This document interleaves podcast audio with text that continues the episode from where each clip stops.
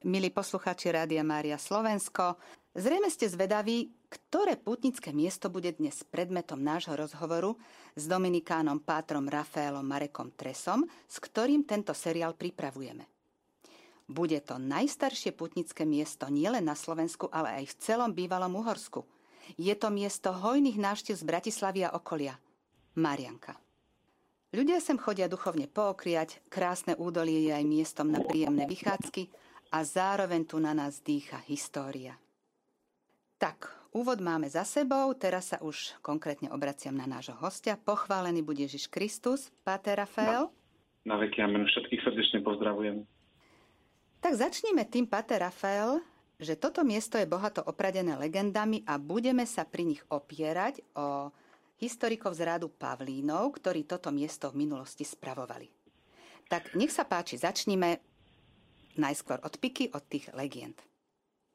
Tak ako ste vraveli, historici práve tohto rádu Pavlínov zapísali ústne tradovanú legendu o pustovníkoch, ktorí v tomto údolí žili a venovali sa či už modlitbe alebo rozímleniu podľa príkladu svätého Pavla, prvého pustovníka. Svoje príbytky si ozdobovali soškami, predmetmi, zvijavmi zo svätého písma. A jeden z týchto mužov, z týchto Pavlínov, si z hruškového dreva vyrezal štyridsaťdva centimetrov vysokú sošku Panny Márie, sediacej na tróne, s malým Ježiškom na kolenách, v pravej ruke držiacu zlaté jablko, predstavujúce symbol spásy a vykúpenia zeme. Na podľa Pavlína Ľudovita Kumera sa to stalo v roku tisíc tridsať, teda takmer pred tisíc rokmi.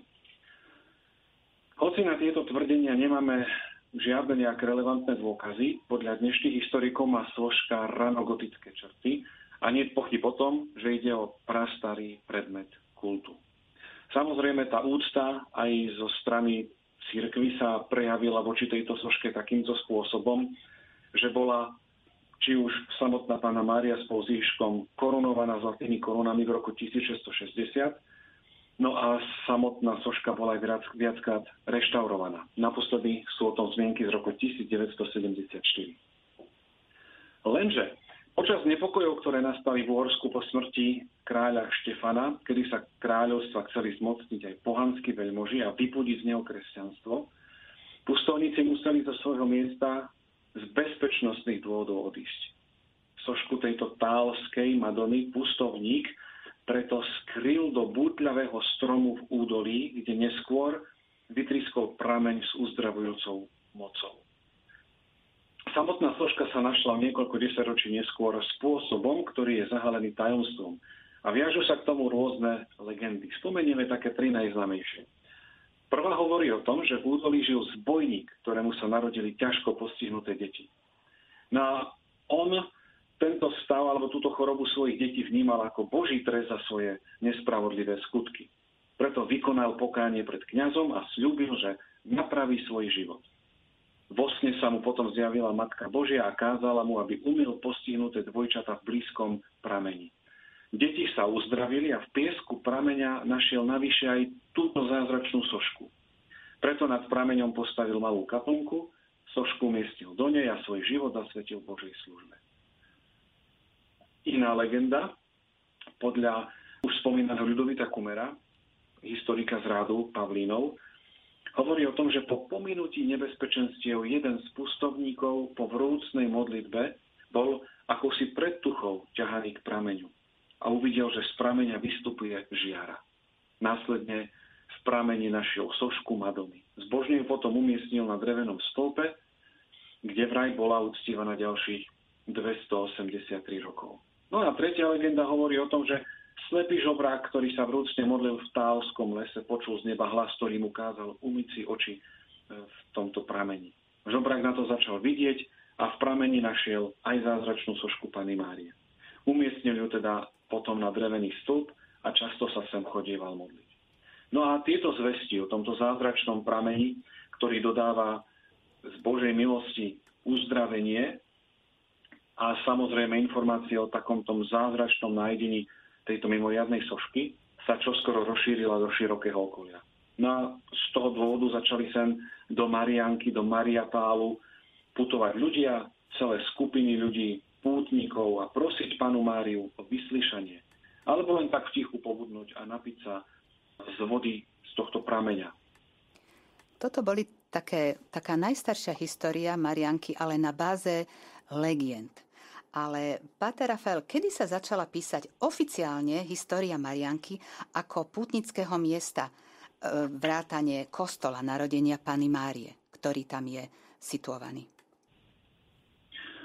Prvú písomnú zmienku, prvú datovanú písomnú zmienku Mariánke nachádzame v roku tisíc tristosedemdesiatsedem. Zastavil sa tu vtedy totiž uhorský kráľ Ľudovít I. Veľký z rodu Anžu, ako kráľ uhorský a poľský, a to cestou z votívnej púte, pretože chcel na tomto mieste poďakovať Pane Márii za pomoc v bitke proti Turkom v roku tisíc tristošesťdesiatpäť.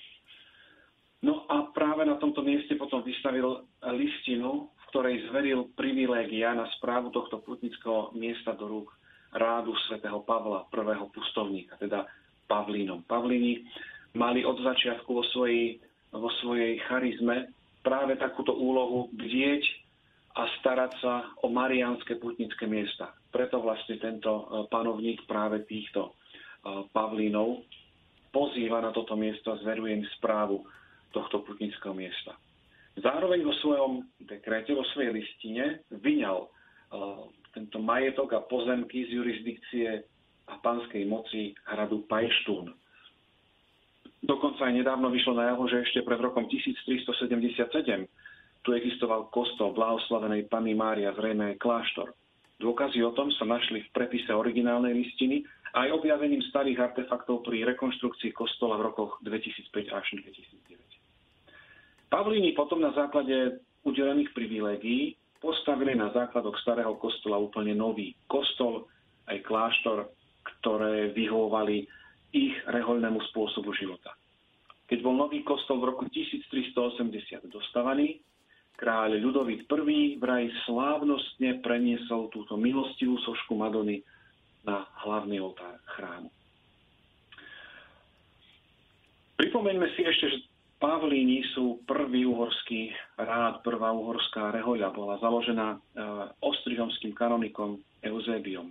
A hoci nesie názov, že sú to pustovníci, že to je rád svätého Pavla I. pustovníka, predsa však nie je on ich zakladateľom. Svätý Pavol, Uhor, Svätý Pavol, pustovník žil niekedy vo štvrtom storočí a bol pustovníkom z egyptských Téb a podľa neho je tento, tento rád pomenovaný. Naozaj žil výlučne pustovníckym životom a jeho svätý život bol neskôr objavený, keď ho z Božieho vnúknutia navštívil svätý Anton Pustovník. Takže takíto dvaja svetci sa spoločne stretli a viedli tento svoj pustovnícky život. Na záver svätého Pavla pochoval svätý Anton Pustovník do hrobu, ktorý mu vykopali, respektíve vydlabali do zeme levy vlastnými týmito labami. Keď svätý Anton videl zomrelého alebo zosnulého svätého Pavla, tak pomyslel si, kto tohto svätého muža pochová. Však ja nemám ani lopatu, ani rieľ, ani, ani nič proste. A tu hovorí legenda, že naozaj z Božieho vnúknutia prichádzali levy, ktorí sa postarali a tomuto Božiemu služobníkovi vykopali hrob. Svätý Pavol Pustovník dokonca sa počas celého svojho života veľmi intenzívne postil. Každý deň mu Boh prostredníctvom Havrana posílal bochník chleba. Takže takýmto spôsobom naozaj veľmi intenzívne, konajúc skutky pokánia, odtrhol sa, alebo, áno, tak môže povedať, že odišiel od sveta, aby v pustovni všetky potreby sveta prednášal dobrému Pánu Bohu. A tak sa naozaj modlil, aj sám zdokonaľoval a posvedcoval. Takže toľko by sme mohli povedať aj k takejto histórii tejto rehole a tohto svätého pustovníka. Paulíni, ako sme povedali, keďže mali na starosti pútnické miesta, mariánske pútnické miesta, tak sa aj v našich oblastiach na Slovensku nachádzali na, na viacerých miestach, zvlášť nám tí, kde sa osobitným spôsobom uctieva Panna Mária. Známy Šaštín. Ej, tam boli uvedení a oni ako prví mali zabezpečovať bohoslúžby a kult na tomto mieste. V súčasnosti sú tam opäť hej, pavlíny v Šaštíne, nachádzame pavlínov aj na východnom Slovensku, vo Vranove nad Topľou, kde je opäť bazilika, ktorý sa uctieva taký, povedzme, mimoriadny alebo zázračný obraz Panny Márie. A takým najznámejším centrom pavlínov je poľská Čenstochova. Keď sa vrátime naspäť do Mariánky, nový kostol Narodenia Panny Márie, ktorý prišli budovať práve títo pavlíni, pôvodne gotický. A gotická konštrukcia si zachovala vlastne doteraz tie, tie svoje črty, sú tam doteraz viditeľné. Ale začiatkom osemnásteho storočia bol na náklady cisára Leopolda prvého rekonštruovaný v takom už barokovom slohu. Z tohto obdobia potom pochádzajú štuky, maľby, ozdoby a bočné oltáre, ktoré sa nachádzajú v lodi kostola. Obrazová výzdoba lode kostola bola zameraná na históriu rádu pavlínov s tromi okruhmi. Prvý okruh hovorí o legende o svätom Pavlovi Pustovníkovi. To je dvadsaťštyri scén a tam si potom naši poslucháči môžu všimnúť, že tú legendu, ktorú som ja povedal, ako je tam znázornená. A či som sa nemýlil, to môžu tam potom v kostole skontrolovať. Druhý okruh je e, opisom prenesenia pozostávkov tohto svetca z Konštantínopolu cez Benátky do Budína. A tretí potom opisuje zázraky, ktoré sú pripisované prosbám k svetcovi a k jeho ostatkom. Na maľbách sa samozrejme vyskytuje aj svätý Anton Pustovník, ako sme hovorili, ktorý svätého Pavla vyhľadal v Egyptskej púšti a nakoniec ho aj pochoval. Zo siedmich bočných oltárov, ktoré sa v kostole nachádzajú, asi si našu pozornosť zaslúži bočný oltár Božského srdca Ježišovho, kde sa nachádzajú ostatky svätej Teodory, Panny a mučenice, ktorá zomrela asi okolo roku tristoštyri za vlády spolucísarov Diokleciána a Maximiliána v Alexandrii. Aj presbytérium bolo prestavané v barokovom štýle, ale v roku tisícosemstosedemdesiatsedem bolo regotizované. Z tohto obdobia pochádza neogotický hlavný oltár, vitráže v oknách kostola, interiérová krížová cesta a tak ďalej. Takže, páter Rafael, budeme pokračovať. Ako som v úvode už spomenula, pútnické miesto je lokalizované v údolí. Súčasťou tohoto údolia je aj Lurdská jaskyňa a krížová cesta. Tak osvetlíme teraz poslucháčom históriu tohto areálu a mohli by sme si rozmeniť na drobné, ako sa hovorí, aj jednotlivé tie súčasti areálu. Väčšina architektonických pamiatok v tomto mariánskom údolí v Mariánke pochádza až z obdobia baroka. V roku tisícdeväťstotridsať boli v rámci oslav deväťstého jubilea bol spustený projekt, ktorý mal za cieľ priniesť také rozsiahle úpravy, rekonštrukciu celého tohto putnického areálu. V rámci tohto projektu vznikla aj kalvária. Bola vybudovaná v prírodnej scenérii zalesneného úbočia v tvare venca. Túto kalváriu tvorí štrnásť zastavení, v ktorých je umiestnených spolu päťdesiat drevených sôch v životnej veľkosti. Sochy zhotovil a dodal ateliér Bohumildek z Kutnej Hory. Kalvária bola požehnaná ôsmeho septembra tisícdeväťstotridsaťšesť františkánskym provinciálom pátrom Brunom Böhmom za prítomnosti rožňavského biskupa Michala Bubniča a veľkého zástupu ľudí. Keďže františkáni doteraz spravujú sväté miesta v Jeruzaleme, tak v minulosti právo zriaďovať a posväcovať krížové cesty mali výlučne františkáni. Dnes to už nie je také, taká, taká zásada, samozrejme, že pozývajú sa františkáni, im patrí nejaká taká, samozrejme, prvenstvo a privilegium v týchto veciach týkajúcich sa krížovej cesty, ale v minulosti naozaj, či v kostole alebo mimo neho, ak chcel niekto založiť krížovú cestu, boli tam podmienky, že áno, ale to musí prísť požehnať františkán. No a do Mariánky neprišiel hocikto, no ale prišiel sám františkánsky provinciál, ako aj rožňovský biskup Michal Bubnič. Okrem kalvárie nájdeme v areáli tohto putnického komplexu Lurdskú jaskyňu. Prvú dal postaviť ešte v roku tisícdeväťsto farár Evarist Čajkovský, a to pred hlavným vchodom do kostola. Jeho nástupca Jozef Závodský ju zrušil, aby bolo pri kostole viacej miesta. Novú a väčšiu dal postaviť na úbočí bukového lesa v rámci projektu úpravy areálu. Pre svoje neopakovateľné čaro je jaskyňa vyhľadávaným miestom návštevníkov Mariánky a miestom pobožnosti. Prichádzajú sem pútnici a prednášajú svoje prosby a modlitby. A na stenách jaskinky sú desiatky ďakovných tabuliek s poďakovaniami, s textom, ktorý vyjadruje vďaku Matke Božej za vypočutie ich prosieb, za udelenie milosti, o ktoré prosili veriaci na danom mieste. Nedaleko kostola bola postavená pôsobivá ranobaroková kaplnka svätej Anny. Nad vchodom je verš, v ktorom sú vyznačené rímske číslice, ktoré keď sčítame, vyjde nám rok jej postavenia tisíc šesťsto deväťdesiatjeden. A nápis v preklade z latinčiny znamená: táto kaplnka bola postavená pred ctiteľov svätej Anny. Aj vy sem prichádzajte a s chválou prednášajte svoje prosby. A pod týmto chronografom, ako sme povedali, sa nachádza potom nástená maľba svätej Anny, matky Panny Márie. V bezprostrednej blízkosti kaplnky svätej Anny sa nachádza aj socha svätého Pavla Pustovníka. Dal ju postaviť v roku tisíc sedemsto jedenásť kardinál Kristián August Saský, ostrihomský arcibiskup. Bol veľkým ctiteľom a donátorom Mariánky. A v roku tisíc sedemsto jedenásť si ju zvolil za letné sídlo a neskôr za rezidenciu. No a financoval aj postavenie veže pútnického kostola. Za pútnickým chrámom nájdeme aj súsošie svätého Jána Nepomuckého, ktoré dal postaviť generálny predstavený rádu Pavlínov František Rósa v rokoch tisíc sedemsto päťdesiatštyri až tisíc sedemsto šesťdesiat.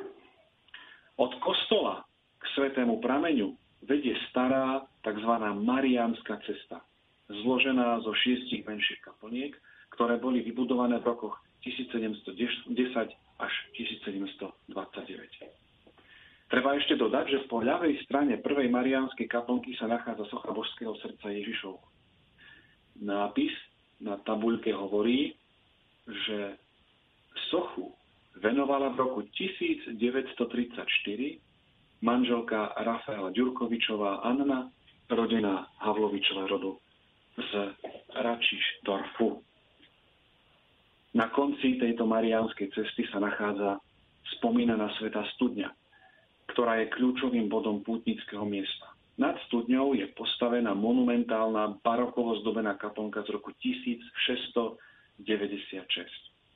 Samotná studňa je lokalizovaná za oltárom kaplnky a pred kaplnkou sú sochy svätých pustovníkov Pavla a, on, a Antona. Prečo? To sme si už povedali, tú ich vzájomnú blízkosť. Ide o kópie sloh pochádzajúcich od žiakov Rafaela Donnera. Originály sú uložené v Slovenskej národnej galérii. Pri kaplnke je terénna úprava v tvare bazénu, do ktorého vyteká voda zo svätej studne, kde z nej môžu veriaci pohodlne načerpať vodu. Páter Rafael, spomenuli sme na začiatku stručne, že v minulosti spravovali toto pútnické miesto Pavlíni. Opíšme si vývoj spravovania miesta až do súčasnosti. Ako bolo povedané, rád Pavlínov spravoval pútnické miesto od spomínaného roku tisíc tristosedemdesiatsedem do roku tisíc sedemsto osemdesiatšesť. Na tomto mieste zažil slávny rozkvet, ale aj úpadok a zánik. Od šestnásteho storočia sídlil v Mariánke generálny predstavený rádu, a Pavlíni tu mali aj teologické štúdium. No a ich generálny predstavený mal právo udeľovať doktoráty teológie úspešným študentom. Najväčšiu slávu zažila Mariánka počas vlády Habsburgovcov. Ferdinand druhý. priznal Panne Márii titul generalissima a vyhlásil ju za vrchného veliteľa svojich vojsk. Cisár Ferdinand tretí. Habsburský zaviedol zvyk, že novokorunovaní uhorskí králi z jeho rodu sa po korunovácii prišli pokloniť Panne Márii do Mariánky. Je to zaujímavé, napríklad v Krakove je takýto zvyk, že každý korunovaný kráľ, ktorý bol korunovaný na Vaveli, mal ísť pešo pozdraviť a uctiť si svätého Stanislava na mieste, na ktorom bol zavraždený. A to bolo, to je neďaleko Bavelu, takzvaná Skálka, kde aj v súčasnosti teda majú svoj kostol a kláštor Pavlíni. A to kvôli tomu, že jeden z uhorských, jeden z predchádzajúcich panovníkov dal svätého krakovského biskupa zavraždiť. Tak takýmto spôsobom krakovský a vlastne poľský korunovaný, novokorunovaní králi po svojej korunovácii alebo pred ňou, teraz už presne neviem, ale v spojení s korunováciou išli vždycky pozdraviť svätého Stanislava. No a v našich uhorských pomeroch, v našich uhorských podmienkach máme to, že panovníci po svojej korunovácii išli priamo pred kráľovnu nebies, pred Matku Božiu, pred ňou sa sklonili a od nej pýtali potom požehnanie pre svoje kráľovstvo i pre svoje kráľovanie, ktoré obradom alebo okamihom korunovácie tak oficiálne začína. Zároveň tento cisár Ferdinand tretí. Habsburský sošku Panny Márie povýšil na patrónku Uhorska. No a do Mariánky tak potom prišli viacerí uhorskí panovníci, ako napríklad Rudolf Habsburský, Ferdinand štvrtý., Leopold prvý., Karol šiesty. a nakoniec aj Mária Terézia a jej syn Jozef druhý. V roku tisíc sedemsto osemdesiatšesť Jozef druhý. zrušil okrem iných aj rad Pavlínov a tak Marianku dlhé roky spravoval diecézny klérus až stoštyridsaťjeden rokov. Zakázal konať púte, ktoré trvali viac ako jeden deň, dokonca aj tie do slávneho Mariacelu. Jozef druhý., syn Márie Terezie, žil v dobe osvietenectva. A naozaj akékoľvek praktiky alebo veci, ktoré nemali nejaké racionálne vysvetlenie, pre neho neboli užitočné. Preto rušil kláštory. A z tohto nášho panovníka Jozefa druhého. niektorý aj s takým uškľapkom označil, že bol kostolníkom Uhorska. Lebo naozaj v tých svojich reformách, ktoré robil, do takých detailov opisoval alebo zakazoval alebo nejakým spôsobom spravoval, naprával cirkevné zvyky a cirkevnú prax, že naozaj nikto pred ním ani po ňom do takých detailov nezachádzal. No ale vďaka tejto jeho osvieteneckej činnosti sme prišli o viaceré, viaceré rehoľné rády, mníšské rehoľné rády predovšetkým, a niektoré tradície putnických miest sa nám vďaka jeho činnosti prerušili. Kláštor, stojaci vedľa kostola, slúžil rádu Pavlínov po dlhé roky. No ale po ich odchode, po ich zrušení v roku tisíc sedemsto osemdesiatšesť však prešiel do vlastníctva štátu, tzv. Náboženského fondu, a po jeho odkúpení kniežačom Schwarzenbergom z Orlíka nad Vltavou v roku tisíc osemsto štyridsať bol prestavaný v klasicistickom štýle na poľovnícky zámoček. Blízko z lesa vyhovovala panstvu, takže tam mohli chodiť na lov, no a panstvo si v aj týchto bývalých kláštoroch robilo svoje rezidencie. Z kláštora sa teda stal kaštieľ, ktorý postupne vlastnilo viacero grófskych rodín. A tento osud, ktorý my tu spomíname v kontexte nášho putníckeho miesta Mariánky, však stretol aj viaceré iné kláštory a putnícke miesta nielen v Uhorsku, ale aj v iných krajinách, kde vlastne sa dekréty a rozhodnutie Jozefa druhého. uplatňovali. Tak, páter Rafael, hovoríme o Marianke ako o pútnickom mieste. Nuž tak nemôžeme opomenúť, aké púte sa tam konali jednak v minulosti a ako je to dnes. Kedysi bola Marianka prinajmenšom rovnako známa ako Mariacel alebo už spomenutá Čenstochová. S Mariacelom má aj duchovné prepojenie, keďže obidve Panny Márie boli dlhé roky spoločne patronkami Uhorska. Tento pútnické miesto Mariacel bolo založené roku tisíc stopäťdesiatsedem, kedy sem bola prinesená socha Panny Márie mnichom Magnusom z benediktínskeho kláštora, teda stodvadsaťsedem rokov po vzniku Madony v Marianke. Na sviatok narodenia Panny Márie slávi sa v Marianke výročná púť, je to patrocinium, titul kostola. Takže je to, môžeme povedať, jedna z takých nosných púti. Tradícia mariánskej púte sa datuje od založenia kostola. No a v časoch najväčšej slávy prišlo do Mariatálu na najväčšiu púť aj päťdesiat tisíc ľudí. V súčasnosti sa na hlavnej púti zúčastňuje asi desať tisíc veriacich. My sme si už o zmysle a dôvodoch putovania hovorili aj minule, keď sme hovorili o putovaní do, do Levoče a sme sa tak povzbudzovali, že poďte, poďte, lebo je to pekná tradícia a v súčasnej dobe vidíme nejaké také oživovanie pútnictva cez vznik rôznych turistických trás, rôznych turistických ciest a tak ďalej. Vždycky forma putovania môže byť pre nás aj akousi formou askézy. Takže sa zdávame nejakého pohodlia, zdávame sa nejakého komfortu, zdávame sa nejakého spôsobu, ako môžeme tráviť čas a ideme proste možno pešky, možno autobusom, ale ideme navštíviť to pútnické miesto. A v tom pútnickom mieste čo robíme? No predovšetkým ideme pozdraviť dobrého Pána Boha. Ideme ho velebiť. A to aj cez rôzne osoby, akými sú napríklad jeho svetci, akými sú, ako je Matka Božia. No a samozrejme jedným z takých motívov púti je aj to, že prísť k Bohu, prísť k Matke Božej a vyprosiť si milosti, vyprosiť si požehnanie. Je to veľmi dôležité, aby sme nezabudli skláňať kolená pred Bohom, pred Matkou Božou, aby sme vedeli predniesť naše prosby.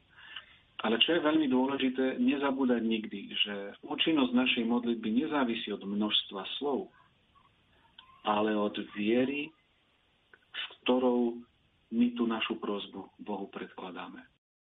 A rovnako aj to, keď sme už spomínali párkrát ten taký milostivý, ten povedzme zázračný prameň, ku ktorému chodívajú ľudia, ktorí, ako aj v minulosti sme pred pár minútami vraveli, uzdravoval a sú svedectvá o tom, ako uzdravuje.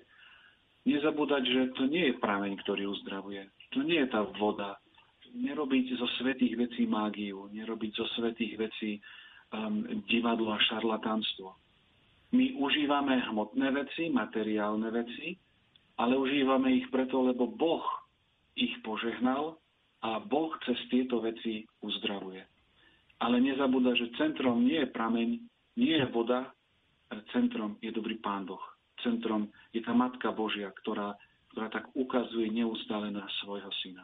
Takže v tom našom duchovnom živote, kresťanskom živote, pútnickom živote nevím nezameniť to, čo má byť v centre, za nejaké iné veci, ktoré sú len dodatkové. Takže naozaj stretnutie s Bohom, zmierenie sa s Bohom, oslava Boha, to má byť prvoradý cieľ každej našej duchovnej aktivity, každého nášho aj putovania. Samozrejme, keď dobrý Pán Boh dáva nejakým veciam alebo dáva nejakým miestam osobitnú milosť a osobitné požehnanie, treba ich využívať, ale s tým, že sa sústredíme na Neho, od ktorého to požehnanie pochádza, a nie na lokalitu, alebo na nejaký, nejaký kamienok, nejaký pramienok a tak ďalej, pretože aby sme, ako som vravel, nezamenili stvorenie za stvoriteľa. Takže to mám také krátke povzbudenie v tom našom snažení, keď chodívame po tých pútnických miestach, keď sa s nimi stretávame, nezabúdať na to, na čo tá naša viera má byť zameraná. Na to, že Boh ma počuje, On moje prosby berie do svojich rúk a On sa o nich postará. On, nie vodička, nie kamienok, on. A táto viera nech v nás neustále ostáva, aby sme naozaj cez púte a cez rôzne sveteniny, ktoré cirkev ponúka, nestratili tú pravú vieru v Božiu pomoc, ktorá je všemohúca. To ste, páter, veľmi účinne, myslím, že aj zapôsobili na ľudí, ktorí možno tie púte berú niektorí tradicionalisticky, že tam sa chodí každý rok, ale aby aj precítili mnohí, alebo aj noví, ktorí sa rozhodnú ísť na nejakú púť, budú počuť nejaké volanie Ducha Svätého, aby vedeli, ako prežiť tú púť tak vnútorne. Takže som veľmi vďačná, že ste toto vyjadrenie dali do éteru Rádia Mária a vlastne už sa tak pomaly blížime k takej poslednej otázke. Mňa by teraz zaujímalo, či bolo za účelom upevnenia duchovného puta s rímskou cirkvou a svätým otcom a tiež vyzdvihnutia liturgickej a pastoračnej dôležitosti tohto pútnického miesta, či bol udelený kostolu narodenia Panny Márie titul. Od roku tisíc deväťsto dvadsaťsedem pútnické miesto v Mariánke spravuje kongregácia tešiteľov, bratov tešiteľov z Getseman, ktorá vznikla v roku tisíc deväťsto dvadsaťdva. V roku tisíc deväťsto päťdesiat ju stretol osud ako všetky ostatné rehole, to znamená, že bola násilne zlikvidovaná. Ale od roku tisíc deväťsto deväťdesiat sa znova ujala správy Mariánky. Tešitelia zrekonštruovali kostol, ale aj kaštiel, ktorý teraz slúži ako pútnický a exercičný dom. V súčasnosti v Mariánke sídli generálny predstavený kongregácie tešiteľov z Getseman. A v roku dvetisícšestnásť boli do nového obetného stola do oltára vložené ostatky mučeníkov Pavla, Pavla Petra Gojdiča a vladyku Vasíla Hopku. Ako už bolo povedané, tak vlastne pápež Benedikt šestnásty v roku dvetisícjedenásť povýšil kostol v zemi zvanej Tál na baziliku Minor. A tak, ako ste povedali v otázke, toto vyvýšenie na tento titul Baziliky Minor má byť takým vyvýšením alebo takým povznesením tohto, tohto miesta z nejakého obyčajného kostolíka na baziliku vzhľadom na pretrvávajúcu dlhodobú pútnickú tradíciu, dlhodobý kult, ktorý sa tam zdáva Bohu, starobilosť aj úcty, ktorá tam sa okolo tohto miesta sústredí a zvlášť pri uctievaní Matky Božej. No a samozrejme s udelením tohto titulu baziliky jednoducho ide aj väčší priestor pre milosti, pre milosti, ktoré sú ponúkané cirkvou pre tých, ktorí prichádzajú na tieto miesta o ne prosiť Pána Boha. Takže nie je to len také, taký prázdny honor, ale vyplývajú z neho aj nejaké také tie praktické dôsledky pre dobro duší, pre dobro pútnikov, pre dobro tých, ktorí tam prichádzajú prosiť dobrého Pána Boha o milosť. Takže v týchto veciach je naozaj Svätá Matka Cirkev veľmi štedrá a takéto mimoriadne miesta kultu obdarúva aj týmto titulom, aby naozaj ľudia, ktorí prichádzajú, ktorí hľadajú Božiu milosť, hľadajú kontakt s Bohom, mohli plným priehrštím vlastne nabrať z tých pokladov, ktoré Svätá Cirkev má. No a takéto baziliky, takéto mimoriadne pútnické miesta sú naozaj toho takým dobrým príkladom. Milí poslucháči, ja som pri príprave tejto relácie dostala také vnuknutie podeliť sa s vami o krásne myšlienky z básne pod názvom Práve Marianka, čiže o tomto mieste, o ktorom sa rozprávame, a to z pera Rudolfa Dilonga, slovenského básnika katolíckej moderny, katolíckeho kňaza a člena františkánskeho rádu. A práve ako sme spomínali tie slávne časy Marianky, že tam chodili veľké množstva pútnikov, tak z tohto obdobia, je to z roku tisíc deväťsto štyridsaťdva, pochádza táto báseň, ktorá svedčí o tom, že naozaj sa tam doslova valili húfy pútnikov. Čiže to boli tie slávne časy, ako aj páter spomínal v tej, v tom, tej predchádzajúcej otázke a teda vo svojej odpovedi. Tak ak dovolíte, ja sa o túto báseň s vami teraz podelím. Rudolf Dilong, Marianka. Najkrajšie údolie talenské, to nie je údolie slzavé. To Panna Mária jasá jak v anielskom pozdrave. To pohľad Márie Matičky, víta ťa láskavý a pútnik iste tu s ťarchou žitia sa zastaví. Keď ľudia trpia a bolesť dušu im zoviera, Mária smútok zahojí i slzy zotiera. A takto tiahnu sem, valia sa nábožné sprievody, Mária vyslyší, pomôže, chráni od nehody. Od juhu, severu, západu, východu, poď sem, ó duša, a z prameňa čistého pivodu. A duša skrúšená tížko sa v modlitbe ponorí.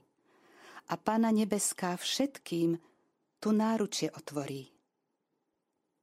Ach, krásne, prekrásne je to údolie talenské, ach, dobré, predobré je srdce matkino, to srdce panenské.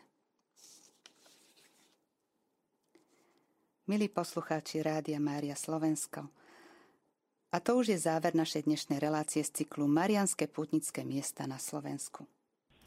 Od mikrofónu sa s vami lúči a reláciou vás prevádzala Soňa Ráceková.